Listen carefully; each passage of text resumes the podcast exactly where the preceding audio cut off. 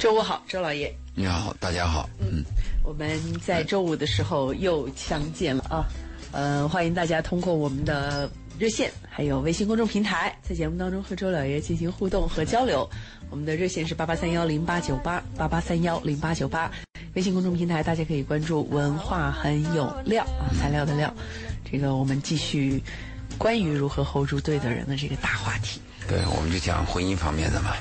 前面我们讲了，上次讲了一个，就是提高自己的义务感，降低权力介入，提高自己的义务啊。我们上期讲到这个，这期呢，我们还是要讲到婚姻的问题。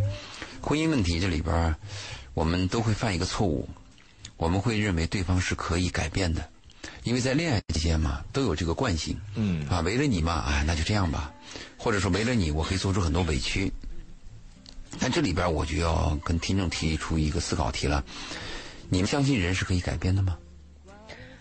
如果他自己想要改变的话，你们俩说都对了。对，一鸣说难，这是肯定的了。是，如果要改变，如果要改变，不是你让他改变，而是他自己要改变，或者他遭遇了重大的事情，对吧？一定是发自内心的。是是。所以，如果你们在结婚的第一天，你抱着什么？哎呀，现在是有点别扭，但是我相信他结婚以后会有所改变。我们两个，呃，会这个峰回路转，这个是会让你绝望的。如果在结婚以前你这样想，他就这样子，半斤八两就是他了，我就认了。好，那这个有戏。再退一步来讲呢，你想改变的话，你这样想，我是跟他有点别扭，但是结婚以后做一点改变，我做改变，我自己做改变，不是改变他，我做一点改变，我去适应他，那也有戏。千万不敢说我想改变对方。如果你要想改变对方，或者对方想改变你，结果一定是嗯很惨烈，遍体鳞伤。对，就是大家会不欢而散。其实恋爱期间也很难改变，但是恋爱期间呢，它是有一定的局限性。嗯，你见见面的时间就短嘛，冲突的面也窄嘛。那对方说好，那下次我我我改嘛？你相信他真改了吗？当然，有些事情是可以改的，有些规则方面的东西是可以改的，但是本性和习惯和价值观，特别讲到价值观，是没有办法更改的。还有那个习惯，谈话的习惯也很难改的。有些人说话就那么冲。嗯对，而且我觉得要应用到几个不同的呃角色里头。你看，有的人他是他觉得人可以改啊，有一种角色是恃宠而骄，觉得你喜欢我，你爱我，你就应该啊，你不听我，你就是不爱我，对吧？对。然后这种这种情况最后的结果就是，男方觉得女方太作了，或者女方觉得男方太作了，就会离开你，然后他就会不断的进入到情商，然后他他还不反思自己，他下一次还会用这种。把它作为一个标准，就谁愿意为他改变，他觉得他就是爱他。哎，你这个说对了，这很糟糕的标准。这是一种，他不太理解刚才。而且他不相信有一个男人愿意骗他或者暂时占有他啊，对，他也愿意改变，所以他觉得男人都是渣男。嗯，他这结果又得出这些。你你这个逻辑，一鸣，你发现了真相，好可怕。是挺好玩的啊。我我这个年轻的时候有一个朋友，这个朋友呢，我跟他相处，我就发现他有问题。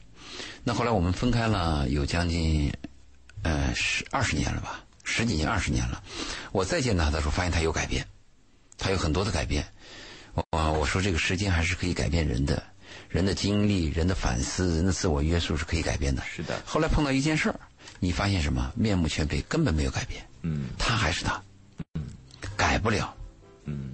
我们说的难听的话，什么狗改不了吃屎，真是这样子。他的本性的东西，他的第一本能反应，他就出来了。但是这些道理，可能他随着时间的流逝，他慢慢琢磨出这个味儿了。嗯，他可能会发生一些变化，就他会明白人是改变不了的。他会收敛一些，他就不这样去做了，对吧？他认为利益吃亏了啊，对，或者是对他有害。嗯，我们还有一个问题，我们 有时候你看到对方，他怕失去你，或者他是弱势方。他说：“我今后一定会改变，你相信我吧。你如果是看到这一幕，你如果真相信他说的话，你也完蛋了。但是你起码可以肯定什么呢？你可以肯定对方的态度，对方的态度是珍惜你的，对方的态度是愿意跟你接近的。这个好的状态你应该保持，但是你不能应该不能因为啊我在上风，我就咄咄逼人，我就放肆。你要珍惜这个态度。嗯。”你也知道他改不了，你不能说他下次以后还是那个样，你立刻就拎出来。第一次，你说你看你说的话怎么怎么，你不要指望他能改变。对，改变不了。接受一个人，就要接受这个人的全部，就要接受他的糟粕。你像你去一个大酒店，你接受这个酒店，你就要接受这个酒店的厕所和卫生间。嗯，没有办法，还是要找，呃，我觉得还是要找适合你，呃，适合你的，而不要说你找一个然后想改变他，这是完全不一样的。就是你哪怕找到一个不适合的人，你要决定跟他结婚了，对，你就要认。是你找到适合的很难吗？一鸣，你说你能找到适合的吗？我觉得我在努力，他在努力，就是力，就是我觉得人随着时间的流逝啊，或者随着你适合他有可能，因为你慢慢成熟了，你会去找，你会去寻觅，你会判断这个人适不适合你，真的。你说的那个适合不适合，也是个初级阶段。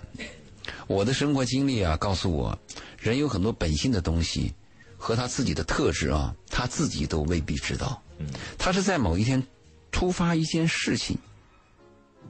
突然被人发现，对哦，你还有这种特质。有可能恋爱的时候是对方看你看的比较清楚，他就会后来就会把你的很多缺点全都说出来。哦，原来真的是 随着你不不断的恋爱，你不断的发现自己新的一面，很多人都是这样的。很难碰到适合的，所以我们在节目当中应该告诉大家，放弃那种适合的，只能找那种什么，我们必须在一起，我们只能在一起这种状态，同时我们接受对方的一切。他就这个样，千万不要想他能改变。嗯，如果你想了他能改变，或者你想改变他，我们刚才已经说了结果，结果就是遍体鳞伤。嗯，肖伯纳，肖伯纳是一个就是物理学的诺贝尔奖的获得者吧？他有一个理论，他的理论什么呢？他的第一个理论是天底下一定至少有二百个、两千个，甚至两万个。就像一鸣你刚才说的，适合你的人，嗯，而且你也适合他。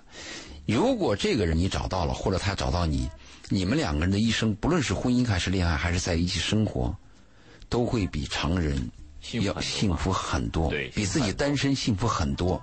这是肖伯纳的第一个理论。嗯，肖伯纳有了第二个理论，他在哪里？嗯，什么时候出现？是个问号。嗯。也许你结了婚了，那个人出现了，嗯，是吗？也许你发现那个人合适，他还跟别人结婚了。所以肖伯纳第二个理论就是他在哪里，什么时候出现，是一个问号。好，接着肖伯纳推出了第三个理论。因此，我们百分之九十九的人第一次的婚姻是不合适的，嗯，彼此；第二次的婚姻是不合适的，彼此。乃至第 n 次的婚姻，都是不合适的彼此。嗯，这是小布纳第三个理论。第四个理论呢？如果你要想找到理想的那个婚姻，那么只有一条路：不断的离婚，嗯，不断的结婚。小布纳的第五个理论是：如果你想维持你的婚姻，而且坚守下去，唯一的方法就是改变自我，适应对方。没办法，嗯，这个，哎呀，怎么说呢？我还是有一点，会有一点不认同，就是我会年轻气盛，当然不认同，可能会，我可能会觉得我不会那么着急结婚吧，不甘心，起码很多人会选择说，如果不合适，我宁愿选择不要。我觉得就是慢慢这种呃趋势有发生。对，你说这种话，你如果不合适，我宁肯不要这种话，一般都是有本钱的人，是吧？哎，因为你强势啊，强势就有这个选择权。有一天，当你苍老。当你变成剩女，或者你有一天突然对生活感到万般的无奈和感到孤独，你会变的。时间可以改变一切，向向命运妥协。对对，你在什么状态？好可怜啊，人生 太难了。你说这种话，讲一个最典型的向命运妥协的例子，就是你知道有多少女生？你可以去问问身边的女性朋友，尤其是已经结婚生孩子的，你问问他们。什么时候决定生孩子的？都是快不能生的时候再决定生孩子的。在那之前，有多少女人是下定决心，我不要孩子，我就要自己的生活？但是，你会发现他们前后判若两人。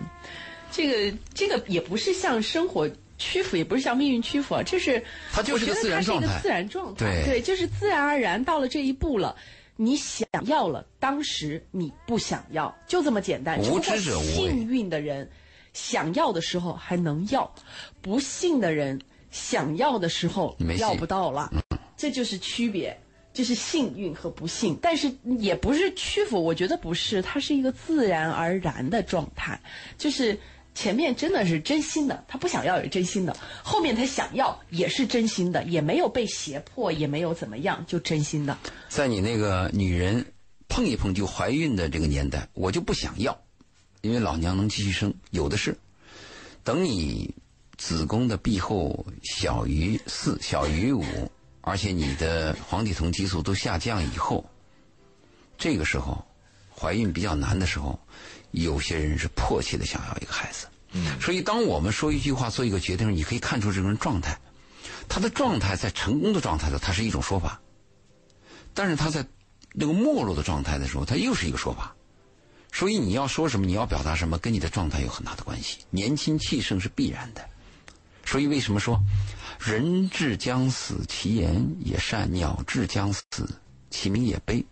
它是一个自然的规律，不是我们说我们很理性的啊。我我在年轻气盛的时候，我就能说出那种非常谦卑和和非常这个温和的这种语言，不是这样子的。得意就必然忘形。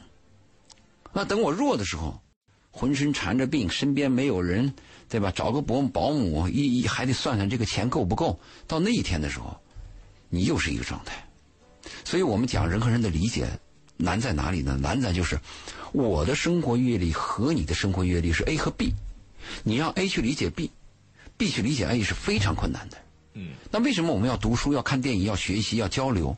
就是我们要懂得更多的人生，我们要逆向思维。一般有逆向思维、能理解别人的人啊。往往这种人都比较可爱。我们最害怕的就是拿自己的眼光看别人，拿自己脑袋想别人的问题。啊，当然我们希望啊，呃，每个人能够一直气盛气盛下去。你看，有时候我就看着我那个女儿，我就在想，你看她那个年轻气盛、自以为是，你是没碰过壁啊？哪天碰了你就蔫了。但是我又反反省自己，难道真希望你女儿有一天蔫了吗？我就想，一个男人爱一个女人，真是希望这个女人在少女的时候啊，就年轻气盛；变成少妇的时候，依然年轻气盛；变成老太太的时候呢，依然年轻气盛。因为身边有一个让着她、嗯，爱着她的男人。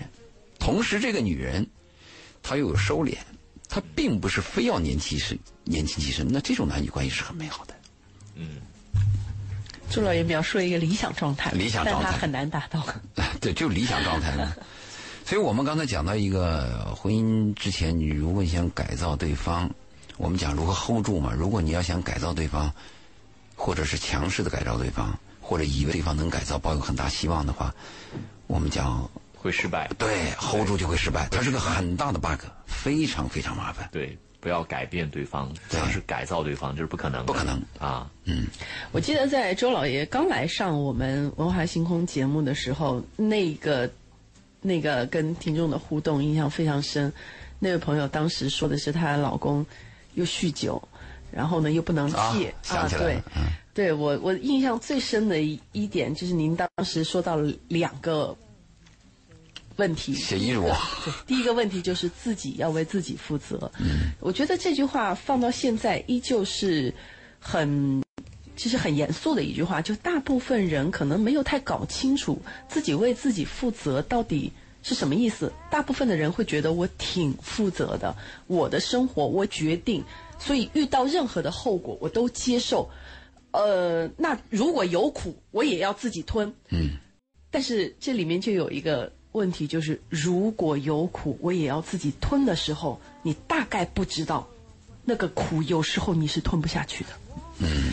大部分的时候，我们无法想象，就是在顺境当中，其实是想象不到逆境可能会糟糕成什么样子。于是，在顺境中，我真的觉得我可以为我负责，但是真的到那一天来的时候，你会觉得这个责任太重了，我真的有可能承受不了。嗯结果和效果不同。是，呃，另外一个就是。讲到了关于这个负责更细化的，就是我们要为自己的健康负责，我们要为自己的人生负责。写遗嘱那个呢？对，您您提了一个特别特别尖锐的解决问题的方式，这个我也是确实印象深。但是从另外一个角度，其实，在那期节目当中，我们就已经在尝试着告诉大家，不要指望着说你通过你的身份去改变另外一个人，嗯，不管你是什么身份，你都你有可能去影响他，啊，影响有可能，不可能对。说通过你的任何一个身份去改变他，暂时可以，对方是收敛或者想达到某种目的，哎，对，嗯，那那其实也是一种影响，就是因为对方的目的，他可能要在你身上实现。那我呢？我暂时被你影响，妥协一下，妥协一下。但不是改造，那也是改不了。嗯，对，真的改造不了。我们唯一能够改变的，还真的只有自己。嗯，对。刚才贝贝讲到一个那个影响啊，这个我倒说，我们客观讲，如果改造我们放弃的话，影响有没可能呢？影响有可能，影响和熏陶是有可能的。啊，那么如果我们在夫妻之间、男女关系之间，我们发现我们放弃改造的权利。但是我发现你有一个问题是确实对你的身体是有害的，那我能不能慢慢说？能不能带有耐心的跟你交流？这个里边就讲到一个以柔克刚了。如果我们夫妻之间的交流能有能以柔克刚，能四两拨千斤，即便你改造不了对方，对方慢慢能懂得你的心。我们害怕那种硬碰硬，就是讲是非。你这个东西就是错的嘛？你为什么还要这样？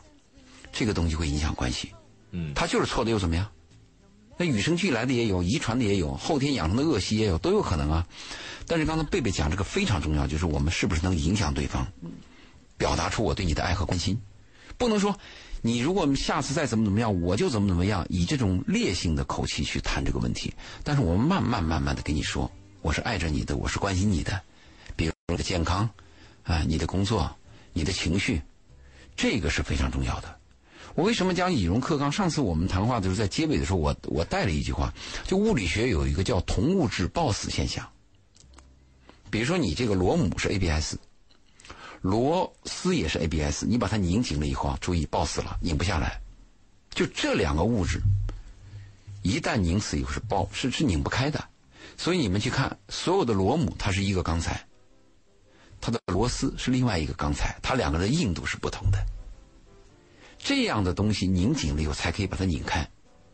那男女关系也是啊，如果你们两个的刚度都是百分之九十，那你往往起撞，那撞的结果肯定就是你死我活。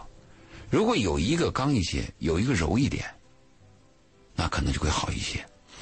呃，多数人提倡女性柔一些，我也是这样提倡的，我也这样提倡。这个不代表是大男子主义。女性的身份适合柔，对，人家男男性要柔一点，想象一下，这个会有点别扭啊，有点娘。但是男人要礼貌，要谦和，这是重要的。嗯嗯。如果两个人都柔和一些，我建议女性柔和一些。如果男人能柔和，当然更好。我们说四两拨千斤啊，不仅仅讲的女性。如果这个男人在工作当中，在碰到困难与人相处的时候，这个男人也能四两拨千斤，那这个男人也很伟大。嗯。对吗？嗯，其实我会觉得啊，就是，呃，这个这个感受，一方面是周老爷带给我，另外一方面一鸣也会给我一些影响，对，会有一些影响，就是在于我们可能在生活当中，在有一些不该较真的地方。太较真了，情绪化那是情绪的问题，一定触发你情绪。哎，对，有一些事情它不是理性的了。呃，它其实没有必要非得分个对错。它没有必要的原因，你还要那么做，就说是情绪的问题了。哎，是的，但是呢，就是重点是我们要认识到这一点，就是这个事情好吧？你在你强烈的情绪的要求之下，你分了对错了，你赢了，怎样呢？你爽了吗？你获得了什么呢？你真正得到了你想要的吗？你到底想要的是什么呢？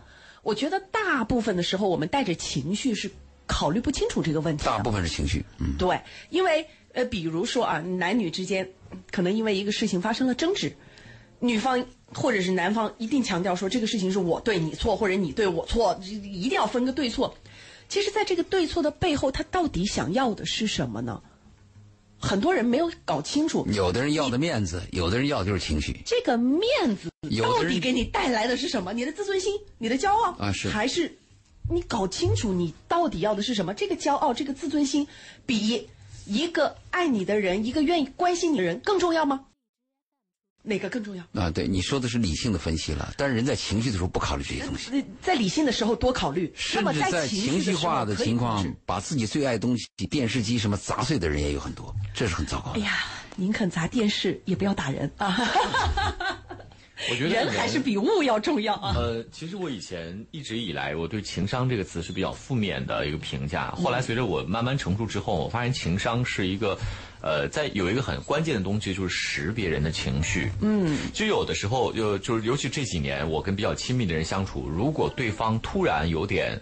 跟他日常生活中有点不一样，反常。反常了，或者是大声讲话，或者是说突然很悲伤，或者是他的情，我就立刻能识别到他这种情绪，嗯，所以我就会把事情放在一边，我就会关注他的情绪，那。就会我就会愿意让给他，我会让他就知道，就我我会让他把情绪释放出来，或者我会告我会说我感觉到你很难受，我感觉你很生气。所以，当对方发现你识别到他的情绪的时候，其实你们的问题就已经解决了一大半了。对，所以男女之间吵架更多的是，尤其你看男的跟女的在争的时候，其实只要不论是男的还是女的，只要说我觉得你很生气，呃，但是我不希望你生气，我希望你冷静下来，就是或者我你觉得我做错了也没有关系，但我是爱你的，我希望你可以。啊，后面这句话很重要。嗯，对，所以就是你把那个情绪说出来之后，或者你你做出你你心。其实，哪怕你现在认错了，你事后都可以跟他讲，因为我爱你，所以我愿意这样做。那个效果都比你跟他争来争去要好一万倍。那你的情商很高嘛？就是慢慢学来的嘛。其实我发现这个很重要，就识别他人的情绪很重要，非常重要。对对，而且一一方面是识别，另外一方面是认可他人的情绪。因为呃，我为什么说一鸣也在影响我的一个原因，就是人和人相处，牙齿跟嘴唇也会要咬上。对我跟一鸣相处的时候，偶尔也会因为对事物的看法。不一样，角度不一样，然后我有一些地方不太认同他，或者他有些地方不太认同我。我发现一鸣非常聪明的一点，就是他刚刚讲到的，当他发现我有情绪的时候，他会第一时间问我，你是不是生气了？当他问我的时候，我就已经不生气了，因为我觉得他看到了我的情绪，他理解我了。啊，对。不管他是不是真的理解我了，但是那一刻我觉得他理解我，我就觉得这个事情没有必要生气了。但是我也会诚实的告诉他，是因为这个事情，我确实是有。有意见的，那其实这样一来，沟通的途径是畅通的。其实一鸣的这一点对我有一个非常好的影响，就在于我在跟我身边亲近的家人沟通的时候，我也会关注他的情绪，然后我会把问题放在情绪之后去处理。我先认可你的情绪，你是不是很委屈？你是不是很难过？你是不是觉得我们不应该这样？在这种情况下，对方已经感受到温暖。对，然后我们再来解决问题，这个问题就很好解决了。就是就是他的这个这个时候解决问题是理理性化的了。嗯，对，因为情绪出来了，所以为什么我刚刚一开始想要强调，就是我们在情绪当中的时候是没有办法理性，而且我们要承认情绪的存在，情绪控制不住，它是存在，情绪都是失控的，认可它存在吧。嗯，其实这不难，而且也不会丢面子，而且认可了之后。这个这个这个堵的地方就通了，很好。你们俩说的比我说的精彩啊！这是我们之前有一本书叫《人性的弱点》啊，对，知道对我们的影响很大。对，不要与人争论啊之类的。还有那个叫 “out of control”，就失控，是也可以看一看。好，那个我们就是先进半点广告啊。如果大家在啊婚姻当中啊、生活当中啊、情感当中啊碰到了一些问题啊，或者是有一些。过不去的坎儿，想去找人倾诉，找周老爷给你把把脉啊，给你一些建议的话，那您可以通过两种方式来跟我们进行互动和交流。那第一种方式是拨打我们的电话八八三幺零八九八八八三幺零八九八来直接的说。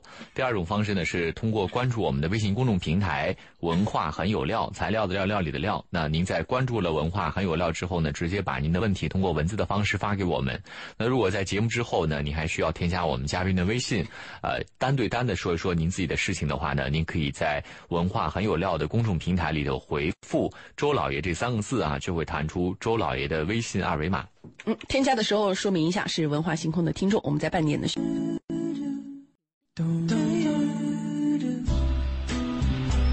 好，欢迎大家继续回到今晚的文化星空。今天是周五，我们和周老爷，嗯，共同来聊一聊这个情感生活当中最近的大话题，叫如何 hold 住对的人。对。嗯，在上半截的时候呢，因为情绪的问题哈，我们讲到情绪，对，共同探讨了一下关于这个情绪问题：第一，承认它；第二，看到它；第三，说出来。情绪，我们说，刚才贝贝说到一个，我们要认识到这个问题很难，很难。呃，因为我们在情绪当中的时候很难认识情绪，是不识庐山真面目，只缘身在庐山中。嗯。等我们回过去以后呢，事情过了以后，我们也很少反省。如果你能在事过之后，能反过来认识到当时我的情绪，这都是件好事情。嗯嗯。哎，在情绪当中我们就不谈了，很难做到的嘛。但我们事情过过去以后，是不是能够翻过来认识到情绪的问题？我们在夫妻矛盾当中，大部分是因为情绪引起的，不是事情原本的什么呃对与错呀、是与非，而是因为情绪，你不尊重我，你一个眼神，你你你一个口吻，因为这个东西飙起来的。但是刚才我们谈到一个是与非的问题啊，那我们就顺便说一下，我原来有一个话题就是两个相爱的男女当中，两个相爱的男女之间是否有对错，这是我原来谈过的一个话题。那今天呢？刚才一鸣又提到了个两个相爱的男女之间或者夫妻之间有没有对错？这个问题是很多夫妻当中都谈到问题。我对为什么要听你的？对方就说你怎么对？你明明是错的。你去见老人，老人就会这样讲：哎，那点小事没有什么计较的。嗯。而我们经常在呃讨论的时候呢，也会这样讲：哎，我们俩好说，谁对听谁的，谁对。我们发生分歧的时候啊，都认为是自己对，都认为对方错，而我们把家庭这些琐事啊，公布公布到第三方让大家评价的时候，你又会发现一个问题：这个评论没有统一的标准。嗯哼。张三说你对，李四说他对。对啊。对不对？那我就提出的问题是：两个相爱的男女之间是否有对错？一部分人这样回答的，没有对错。如果说两个相爱的男女之间没有对错，好。如果啊，咱们按这个没有对错的这种行为方式往下推论啊，没有对错，那听谁的呢？只有两种情况，一个是听强势方的，谁厉害听谁的。嗯，你你既然没有对错嘛，对吧？那第二个呢，听谁的呢？听那个就是愿意离开你、敢于离开你的人，我舍不得嘛，那我只有听你的嘛。嗯。我爱你吗？我更我更珍惜你吗？而你觉得无所谓，那我只能听你的嘛。嗯，所以这样的话，可以听谁来做这件事情的人的。就比如说啊，你是家庭主妇，这是归你管，那当然是你说了算了。哎，对，这个是我们如果因为这件事情产生了分歧，那么这件事情最终谁来着手处理？谁掌刀，谁掌勺？对对对对对，谁来掌勺，谁来听谁的？嗯，对啊，其他人就不要说。所以，如果如果出现这样的问题的话，那我们只能这样评价。那我们讲第一种。听强势方的啊，那皇帝和皇妃，那你说那只能听皇帝的了？那你说我们现在是男女平等，嗯，呃，夫妻互爱，那你又不是皇帝，我也不是妃子，那你说怎么办？所以我把这个问题提出来，就有有有些人提出第二个理论，就赞同我。他说男女之间是应该有对错的，再爱的男女之间也有对错。好，那我们按第二个理论推。那我的问题是，既然有对错，对错的标准是什么？比如我们讲人干净，人以什么为净呢？人以水为净。洗手了没有？吃饭前洗手了没有？卫生间出来是洗手没有？啊，这个做饭以前菜有没有洗一洗？人以水为净。我们的标准是这个标准。我们的公共道德什么道德呢？不能偷别人东西，啊，对别人要有礼貌，这是我们公共道德，不能随地吐痰，不能随便扔垃圾，这是我们公共道德对对错的这个之分。对吗？如果你请一个朋友到你家来吃顿饭，这个朋友哥们走的时候呢，不但把你家的那个那那个什么值钱的东西偷走了，还给你老婆塞个约会的条子，那我们大家都会说你这个朋友是错的，他有一个社会的普世价值观。我们是不是这样的？是以这种方式判定对错的？那我们以公司之间判断对错什么呢？Contract 讲的是合同。你说三十号以前付款。你三十一号还没付，你延期了，你就错了。你合同上讲的是三十号要给我们交货，但是你三十号迟迟过了几天还没有交货，你就错了，你就应该赔偿。所以我们讲啊，这个对错，社会有社会的标准，社会道德有社会道德的标准，公司有公司法的标准，法律当更不用讲了，很清楚啊。它有戒律的嘛，一条一条。但是两个相爱的男女之间，就是我也可以让你，你也可以让我，我们俩都无所谓，可以滚在一起，可以吃在一起。那你说是两个相爱的男女之间，对错什么呢？这是我原来在嗯在书城讲过的一次讲座讲的一个问题。那最后我的结论是什么呢？我的结论就是两个相爱的男女之间也有对错，有契约就有对错，没有契约就没有对错，这是我的结论。比如一男一女讲好了，今天我们去。啊，买这个一件红色的窗帘，是不是那一件？咱俩都说好了。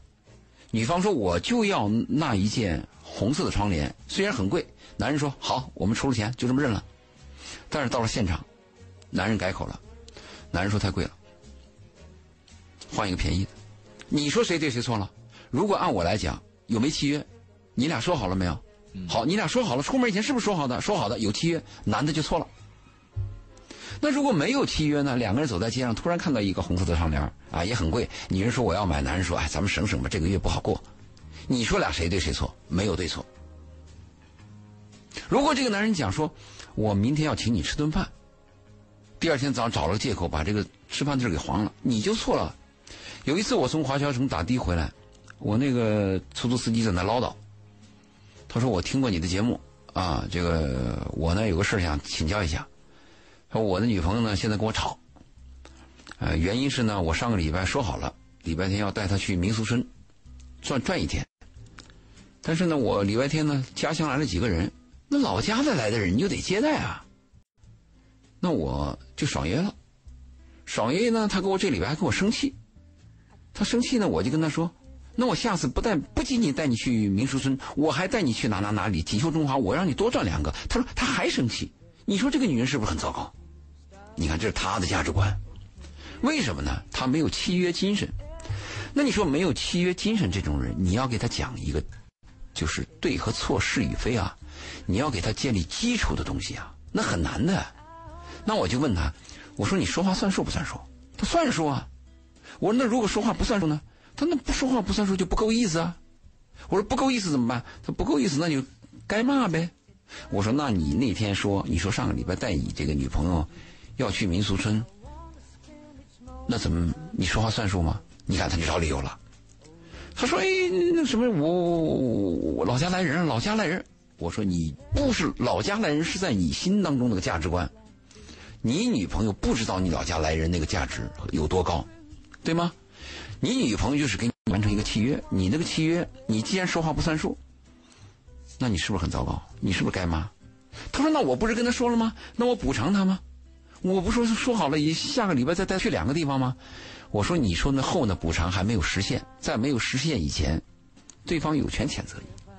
所以这个理论建立一个价值观，建立一个体系啊，是非常困难的。我跟我那哥们许爱国聊聊过这个问题。我说你看许爱国，如果我做错了一件事儿，伤了我的爱人，我应该怎么办？他说你道歉。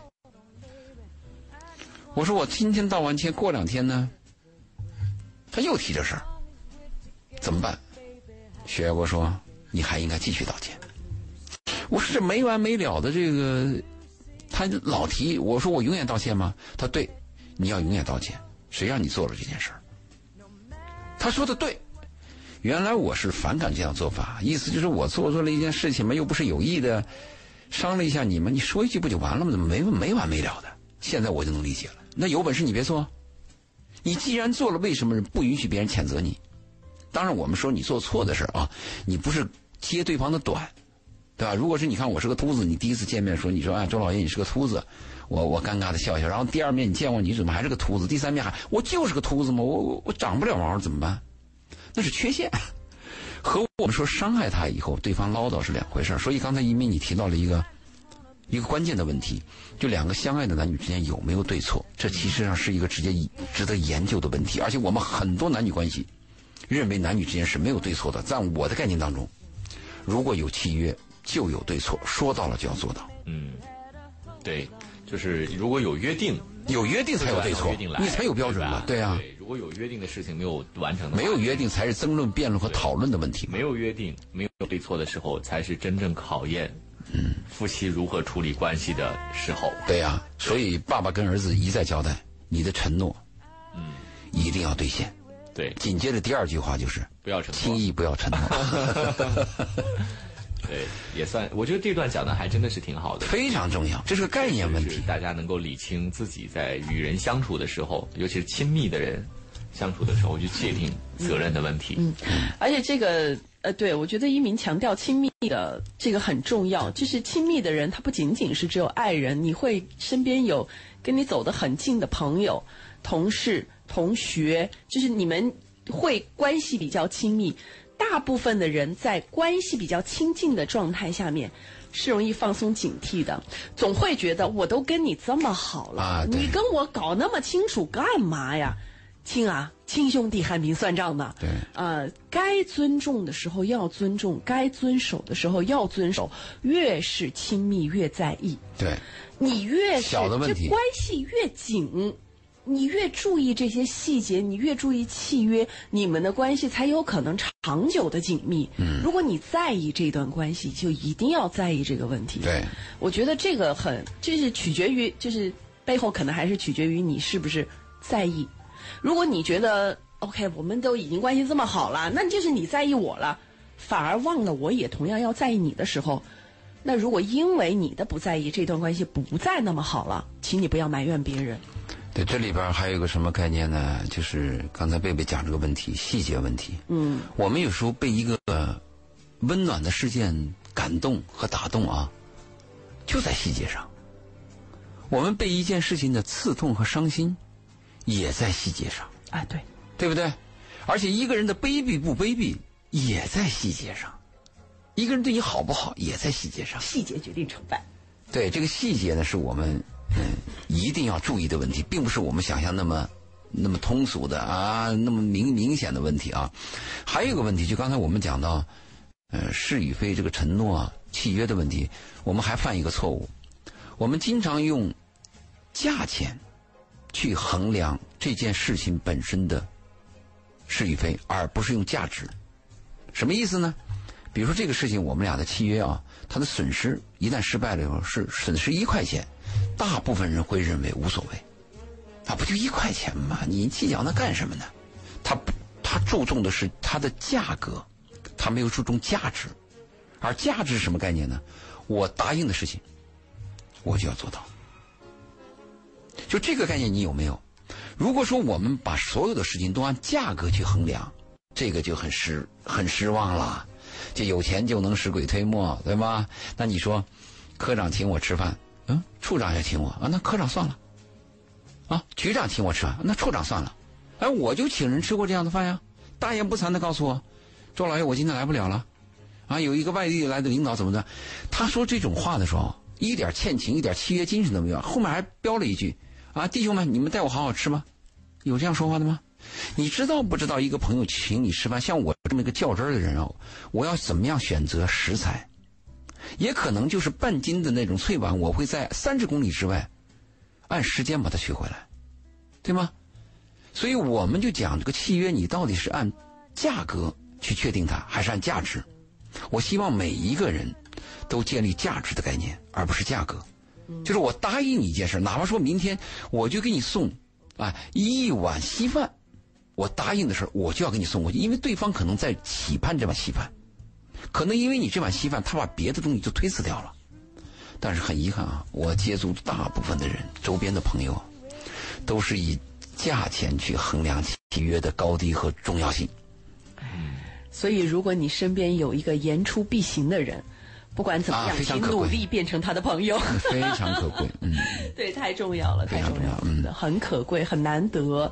就哪怕就是，反正我们刚刚也讲了，你亲密的关系可以有很多种，哪怕你没办法爱上他，但请你珍惜他，对，因为这样的人，这样的品质太少了，太难，金子般的可贵。真的，真的，真的。所以，如果有这样的一个人，他出现在你身边，你们可以成为朋友。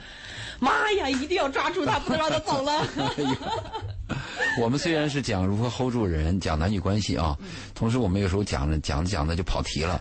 但这些跑题的这些素材和这种交流啊，我希望对大家也是有营养的。嗯嗯，非常感谢周老爷今天在我们节目当中跟大家的分享。如果大家意犹未尽，或者有些话想私底下跟周老爷说，请在“文化很有料”的微信公众号当中回复“周老爷”，然后备注一下是文化星空的听众。我们下期节目再见。